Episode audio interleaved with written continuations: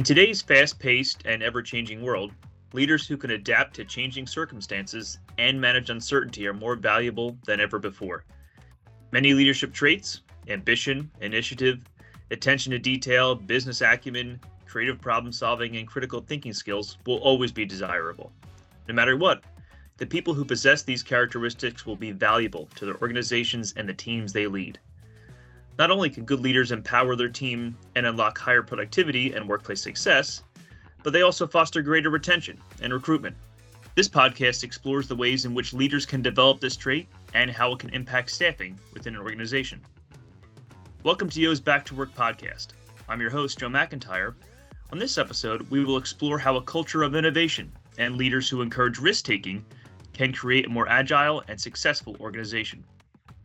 Today, I'm excited to welcome Dallas Grundy, Senior Vice President and CFO at the University of Akron. Dallas has a background in higher education and is a leader with 20 plus years of experience in delivering change to educational institutions, including the University of Pennsylvania and Rutgers University. Dallas, welcome to the podcast. Thank you. Thank you, Joe. So glad to be here. Awesome. Before we kind of get into some of your insights on leadership. Maybe you can tell us a little bit about yourself and your background, why you uh, made your way to education. Sure, I have a, a bit of an interesting background and uh, path to my current position. My undergraduate studies are in engineering, and my graduate studies are in marketing and MIS.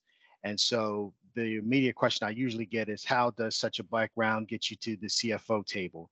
Um, and in higher ed at that, at, at, you know, at that. And so, without providing too protracted a story, I have a entrepreneurial, a mix of entrepreneurial experience, um, a good mix of nonprofit experience, certainly some uh, professional and private and Fortune 500 experience. And the common theme that runs through all of those experiences, in my humble opinion, has really been um, my my true interest and passion to um, to make a difference and to connect with people, um, to be able to help in their development, to get them from uh, um, you know the place that they are to some other place, and you know that could be interpreted in a number amount of ways. But it has really been my true privilege and pleasure to help in that facilitation. And so I found myself in these different spaces really attracted to uh, fulfilling the same need and that is you know ultimately management and leadership and using my skills and and varied and extensive background to to bring to those experiences and and help others and help myself along the way. So i have an affinity toward higher education. I think it is the premier place where a person like myself who has an interest in human development um, uh, can apply that that interest in those skills, no matter if it be as a CFO or as a professor in the classroom. And so it just has been my uh, true pleasure the past 20 years to uh, to work with a number of professionals spanning a broad range of backgrounds uh, to be able to do that. Yeah, I don't think there's anybody better to have on a podcast talking about leadership than someone who's not only a leader yourself, but someone who's working at an institution helping to mold tomorrow's leaders. So, first, maybe you can tell us, in your opinion, what the traits of a good leader are and what maybe makes one leader better, you know, quote unquote, than another. Yes, good question. For me, truly, what comes to my mind initially when I think about uh, what makes a good leader, what are the traits of a good leader? Great listening skills, adaptability. You spoke about adaptability in your in your introduction, and those two are really key. Um, I think whenever you're working with people, you know that there's going to be the need to connect and you know that there are going to be issues and challenges and problems that come uh, you know as a result of of, of that interconnectivity and and, and uh, communication. Uh, collaboration is really big particularly you know in the day and age that we live in. Rarely will find a project that requires your sole input only and so teaming and collaboration is is very huge. And then lastly and and you know very importantly uh, a sense of self knowing your strengths knowing your weaknesses uh, knowing you know truly um, you know who you are and what motivates you and what you know your why for being in the place that you you know are currently exercising your uh, professional skills. And that goes hand in hand with integrity and making sure that you're the same showing up the same person as the same person time and time and again. So just a few, a few off the top of my head that I think are very critical. I think you always have to start essentially with understanding who you are, for you can uh, truly have a meaningful interaction with others, which is which is the essence of leadership. You best know who you are, and um, again, your strengths, weaknesses, motivations, so on and so forth. Especially for organizations looking to grow their talent, I think there's a couple aspects of leadership development or identification. One is people uh, that you already have in in house, trying to either identify who may be a leader there, and also grow maybe new leaders, but what can be a challenge, I think, is during an interview process or when you're looking for a new manager or a new leader to identify who is a leader in the interview process eh, when you only have a few hours, maybe, or even less to talk to someone. Do you have any um, insights or any experience with knowing how to identify if someone has those leadership traits you identified in an interview or just with a short conversation or just seeing them kind of in action just briefly? Uh, that's an excellent question. I don't know if there's a safe-proof way to to come up with that empirical kind of formula. What I've put to practice in most instances is utilizing the competency-based interview questions. So these are questions that, that uh, you know ask the interviewer to consider situations where uh, they've had the ability to create change or had the ability to innovate a new process and how did they think about bringing that? Tell me a time when there was some potential for conflict um, uh, you know between you and a coworker or between you and a, a direct re- report. And you know what what you'll find in those answers is first the thought process is telling how are how are they per- perceiving and processing the question and therefore producing the answer? And then really the the quality and the content of their answer. Do you you know the words that they're using are they using words like we and our team and you know coming from again that collaborative space coming again from that sense of understanding that the work that they do and and particularly the leadership that they provide can be transformative and not just transactional. And so you you hear that in the words that are used. And so it's not a one-to-one relationship, but you can usually detect those who have a sincere heart for leadership the development of their uh, direct reports, and and a, a, true embracing of the mission of the organization through the words that they're using. So that's how I typically have tried to approach those situations. Yeah, especially in your role, I'm sure you're in charge of identifying leaders all the time. Have you found it more difficult to find good leaders recently, or uh, is just this idea that um, there's less available talent out there for organizations to hire, higher institutions to to hire has made it more of a challenge. What is your perspective there? The current um, kind of workforce dynamics uh, play a lot into the question. Um, I think that uh, you know, particularly in, in, my space, there's there's oftentimes certain functions that are that make themselves that leaders make themselves more available and, and seen or or leaders are are more easily accessible in some functions uh, where other functions where they where there may be more demand or the particular skill sets uh, may demand more from the organization to attract, acquire, nurture, and retain those those individuals. Uh, it varies, but I, I think generally speaking, if the culture of the organization is a good one, and you have opportunities, real opportunities at your organization, you will attract leaders. You may even find that you have leaders under your nose that you can develop and and and blossom and bloom right right there in the organization. Um, and so i think a lot of it has to do with the care that the organization has has taken to really develop a culture uh, define its mission and stay true to its mission have an inspiring vision and uh, push uh, the, the members of the organization to aspire to that vision and then really have a set of values uh, by which they work on a daily basis that really um, reinforce and undergird, uh, you know, that mission and the vision. Um, I think when what I've seen is when you have that, you have a an influx of uh, interest to come and work for the people and the organization that can really be fertile and, and, and productive for that for that individual seeking opportunities. Mm-hmm. I'm going to get a little philosophical with you here. Uh, in your opinion, do you think good leaders are born, or are they made, or is it kind of both? Uh, the age-old question. I, I, think I think it's a little bit of both. I think it's a little bit of both. I, I certainly believe that um, anyone who uh, dare assumes leadership must know that it's a, a, a service first, not a to be served first.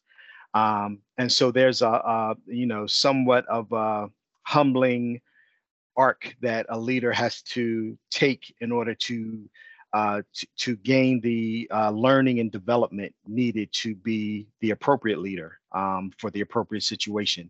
Um, but not everybody has such humility.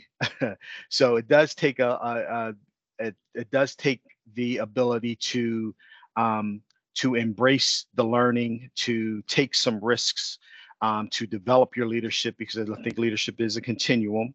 Um, you can always uh, get better no, where, no matter where you are as a leader. And so um, while the work is needed, it, there also has to be some innate um, qualities about yourself to have the humility, to do the reflection, um, uh, to do the work to be a leader. Yeah.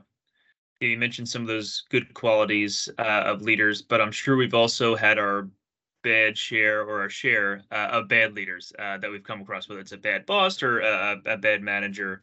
What are some of the qualities in your eyes of a bad leader or someone who's not an effective leader? Yes, yes. Well, again, I think it goes back to leadership is about serving um, first. Um, and so, you know, that's a perfect setup for a person who may be self centered a person who may have some insecurities, and we all have insecurities. We all have some some self-centeredness. Um, but I think too much of a dose of either one of those. Um, I think about uh, those who might ma- micromanage, which might be a symptom of the the insecurity or the self-centeredness.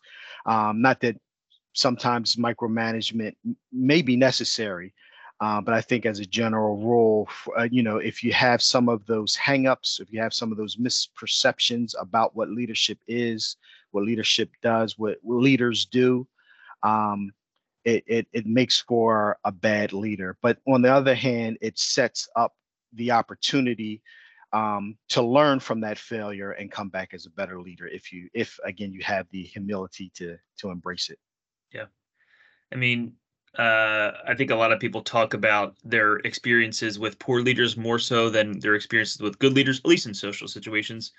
How much of an impact does a leader, good or bad, um, have on an organization and, kind of importantly, on its ability to retain its best talent? In my view, it's a chicken and an egg situation. So, you know, to be a leader, you have to have followers, right? So at least two people have to be following you before you can even qualify as a leader. Um, and so leaders have influence. We understand that. Um, and so I think uh, a good leader can be a good influence on a good culture or a bad culture.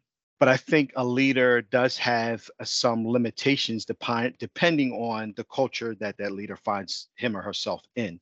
And so, um, you know, again, the chicken and an egg. I think that when we talk about culture, when we talk about mission, vision, and values, uh, good leaders uh, and good organizations are the main ambassadors for the organization, can transmit that culture, can really um, extend the, those um, those philosophies and and those practices in such a way that it attracts other leaders. But if you're if you're a good leader in a bad situation, it can be a challenge um, to overcome that.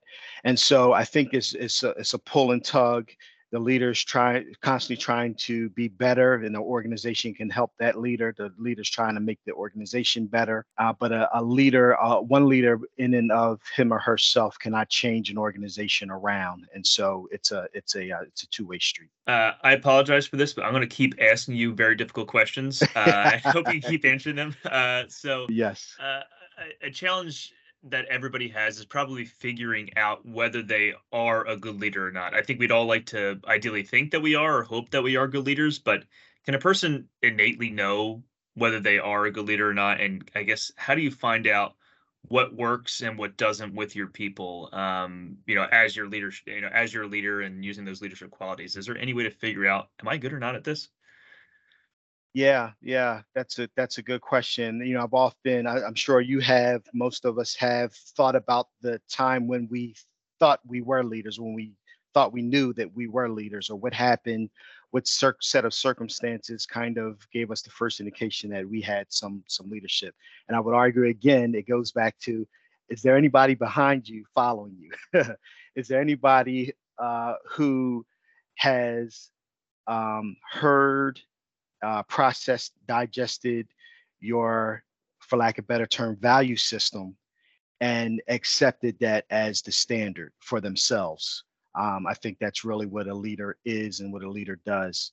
Um, and so um, I, I, think you know that depending on whether it's a, a, whether you're talking about a sporting team or you're talking about a corporate team or you're talking about a neighborhood um, you know activity um, are you are you do you have the capability to inspire others and to have others follow you? Um, and i think the, some of the ways to test that is you know one you really have to again know who you are and be authentic and, and original in who you are and what you are broadcasting the values that you're transmitting. Um, because if the connection is made, it, it needs to be made on a real basis, on a on a on a real foundational basis, based on you know what you are bringing to the table. Uh, being transparent, none of us are perfect. Um, so, uh, uh in many in many regards, knowing that you're a leader involves sharing some of your weaknesses. Um, uh, being transparent about the areas where you certainly have strength, but areas where you need help and do others see that as an opportunity um, that they can connect with you on or do they see that as a turnoff because you have you know less than capable skills in a certain area? Um, so i think you have to be authentic you have to be transparent and it, it just really reminds me that you always have to connect your why to the work that you're doing so that others can be inspired beyond just the paycheck that they may be getting or the personal gratitude that they may be getting. And, and in, the, in particularly in higher education, in each of the positions that I've had, I think about one of my first um, very significant positions at uh, Rutgers Graduate School of Education. As an administrator, I saw myself as contributing to the education of the children and families in New Jersey who were being taught by the teachers who are coming through the graduate school of education. It's a long line, but I connected my work every day and was motivated every day by the thought of, of the impact that I was having at, at the public school level or the private school level. And I think when people can see that kind of um, motivation and uh, bigger purpose and they're following you, that's an indication that you're a leader. Yeah. Yeah. I think, I mean, you just hit on the head there with the impact that you're having, you know, not gen- generations certainly down the line, but levels of people down the line. And I think a lot of leaders and a lot of people in general don't necessarily understand that you certainly have a direct team that's reporting to you, but what you're teaching them is going to have an impact on their ability to lead later. So, uh, it not to put too much responsibility on people's shoulders, but it it is. There's you know, uh, monkey see, monkey do. There's a lot of you know learning that's happening down the line. Absolutely, absolutely. Yep. Yes. Uh, question for you that I think is super relevant in higher education because not only are you educating current students, uh, but you're trying to attract new ones, uh, high school students to come in. So, is there a difference in what leadership traits retain talent, so keep those people in house uh, on your current team versus attracting new talent? Um, are there any difference there, or are they kind of pretty much the same? I think that they're the same, um, but I think there's a subtle um, there's there's a there's a subtle difference in um, the timing, obviously, of of of uh, what you portray or what your practice may be, what you're saying, what you're doing. Um, it's one thing to espouse a certain set of values. That that may be what you do to attract somebody, right? Um, it's another thing to really truly live out and embrace um, a practice that you know that a practice spans just more than the project or more than the position practices what you believe or uh, uh, uh, or the way in which you believe a certain thing should be done um, and your repetitive nature around that Um, and it can be refined and it can be improved, but um, it has a, a, philosophical foundation. Um, it has an inspirational maybe foundation.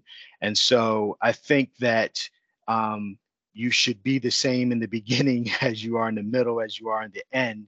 And I think when you are that, um, it comes through. People appreciate that. And again, it, it's it's it's uh, it's somewhat uh, transforming um, to be that kind of leader. I have your um, the people that you're leading uh, uh, recognize that consistency and that authenticity in in your leadership style um, to enable them to do something much more greater. Um, and so you know, and along along about way, I'm saying they're the same thing, and they should, you know, they should really, um, they should really be consistent. Your your actions should be consistent all the way through. Mm-hmm.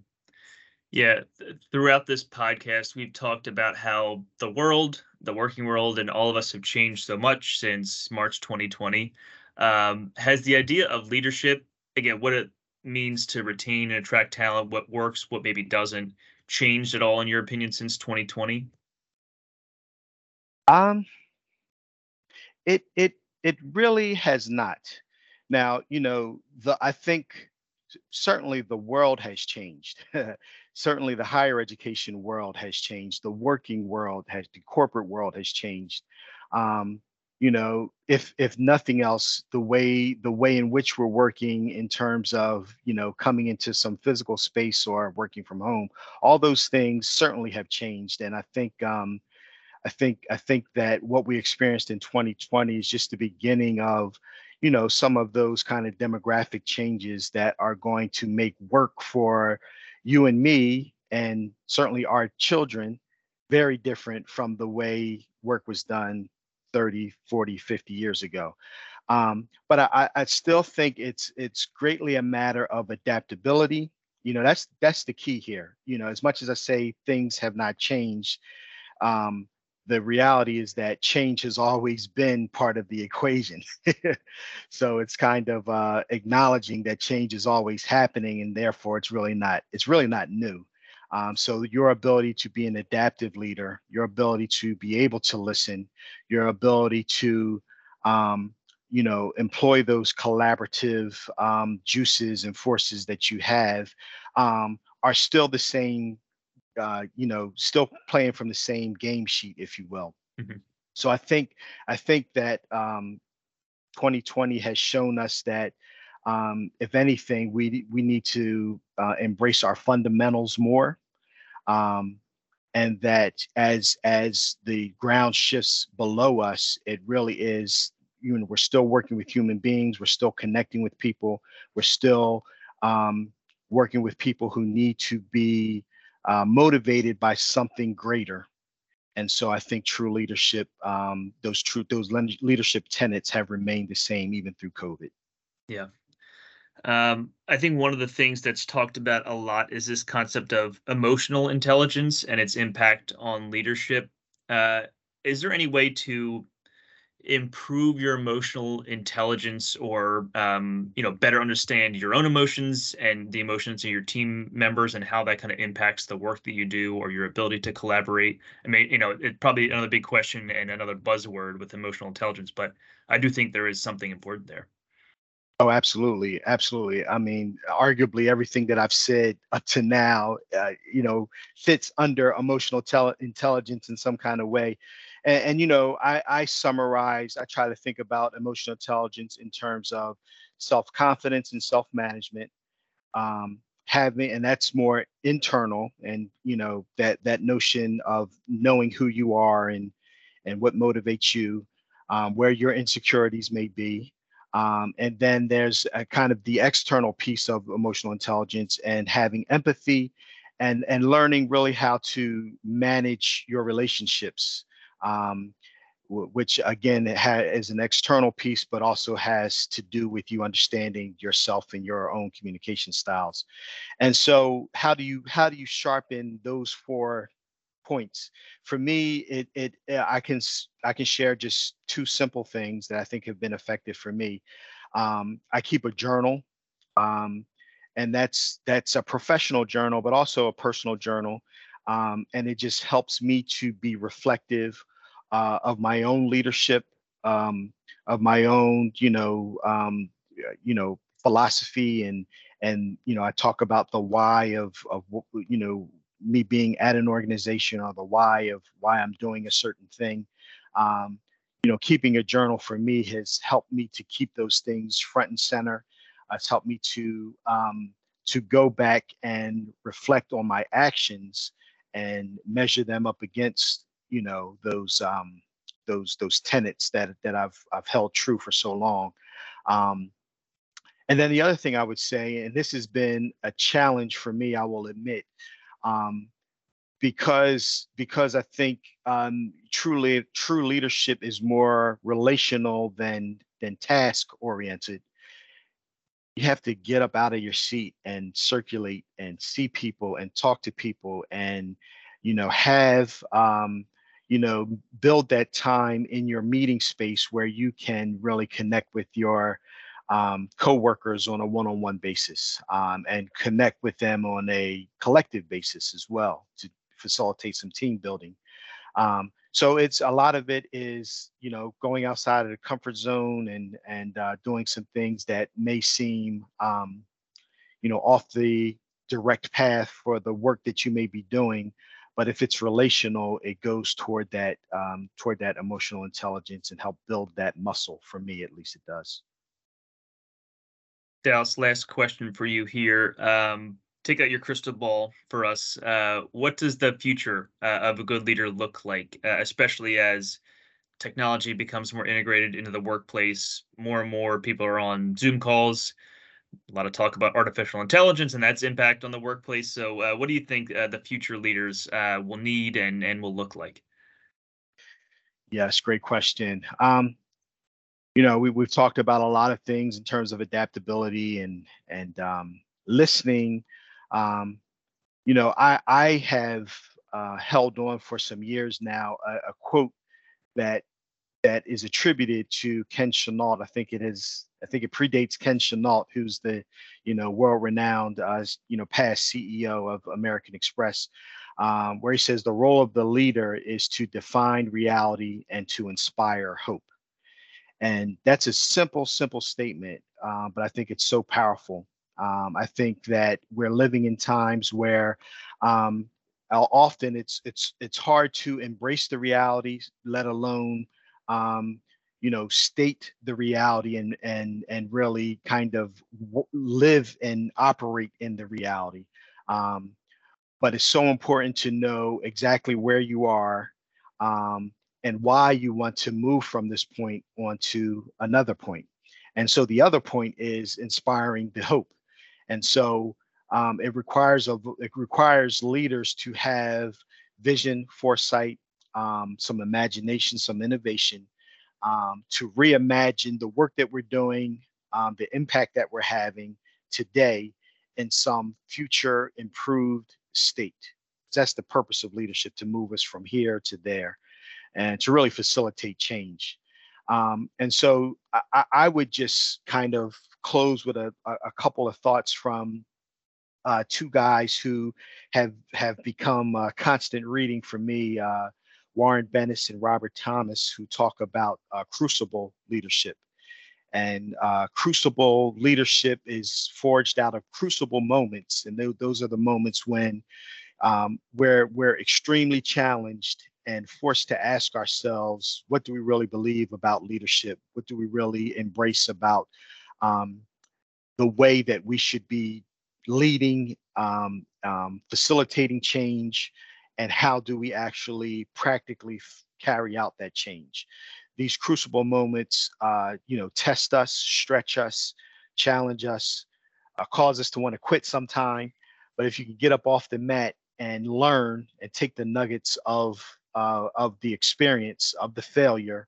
They're not always failures, but many times the most the most poignant crucible moments come from failures. If we can extract the nuggets from those from those moments, then Warren uh, Bennis and Robert Thomas say that we can um, come out on the other side with four distinct characteristics and qualities, and I, and this is the answer to your question. So they talk about uh, the ability to engage others in shared meaning, and so that speaks to collaboration, being able to um, to have your why and extend your why out to those that are following you and motivate them to continue to pursue the why. Um, a distinct and compelling voice. This speaks to me to authenticity, speaks somewhat to integrity. Um, you know, many of us are parrots. Um, we we're, we're we're we're going along to get along. We're faking it until we make it, and sometimes that's okay. But developing our true voice that comes from our our true inner selves, our authentic selves, um, is something that can be gained by embracing these crucible moments. A sense of integrity that speaks for itself, including a strong sense of values with that integrity. And then lastly, we've, we've said it ad nauseum, an adaptive capacity, the ability to, to be in any situation, be dropped down as a leader, and to do the things that you need to do to facilitate the change and and and take your followers forward. Um, so I think the future looks like those four qualities in a leader. And um, and and the good thing is that to your very very first question, all of us can do this. We all have challenges. We all are faced with uh, crucial, critical leadership questions on a daily basis. And it's our capacity to really unpack those and and extract the nuggets from those experiences that can um, fortify our leadership going forward. So Dallas, it's been great to have you uh, on the podcast. It's been an awesome conversation. Uh, I guess last question here: If our listeners want to get in touch with you or connect with you in some way, how can they do that? Absolutely. So um, I am, uh, like most of us professionals, on LinkedIn. So uh, Dallas Grundy, uh, I can be found on LinkedIn at Dallas Grundy. Also, I'm here at the University of Akron, where I've been the senior vice president, as you said, and chief financial officer for the past just under three years. Uh, you can find me uh, on our website at the University of Akron. I'm the Chief Financial Officer and oversee all the administrative and financial functions here at the university. Well, thanks again. And also, thank you to our listeners uh, for tuning in to Yoh's Back to Work podcast. To hear past and future episodes, uh, please subscribe on Apple Podcasts, Spotify, Google Podcasts, or wherever you listen in. Rio's Back to Work, I'm Joe McIntyre. Thanks for listening.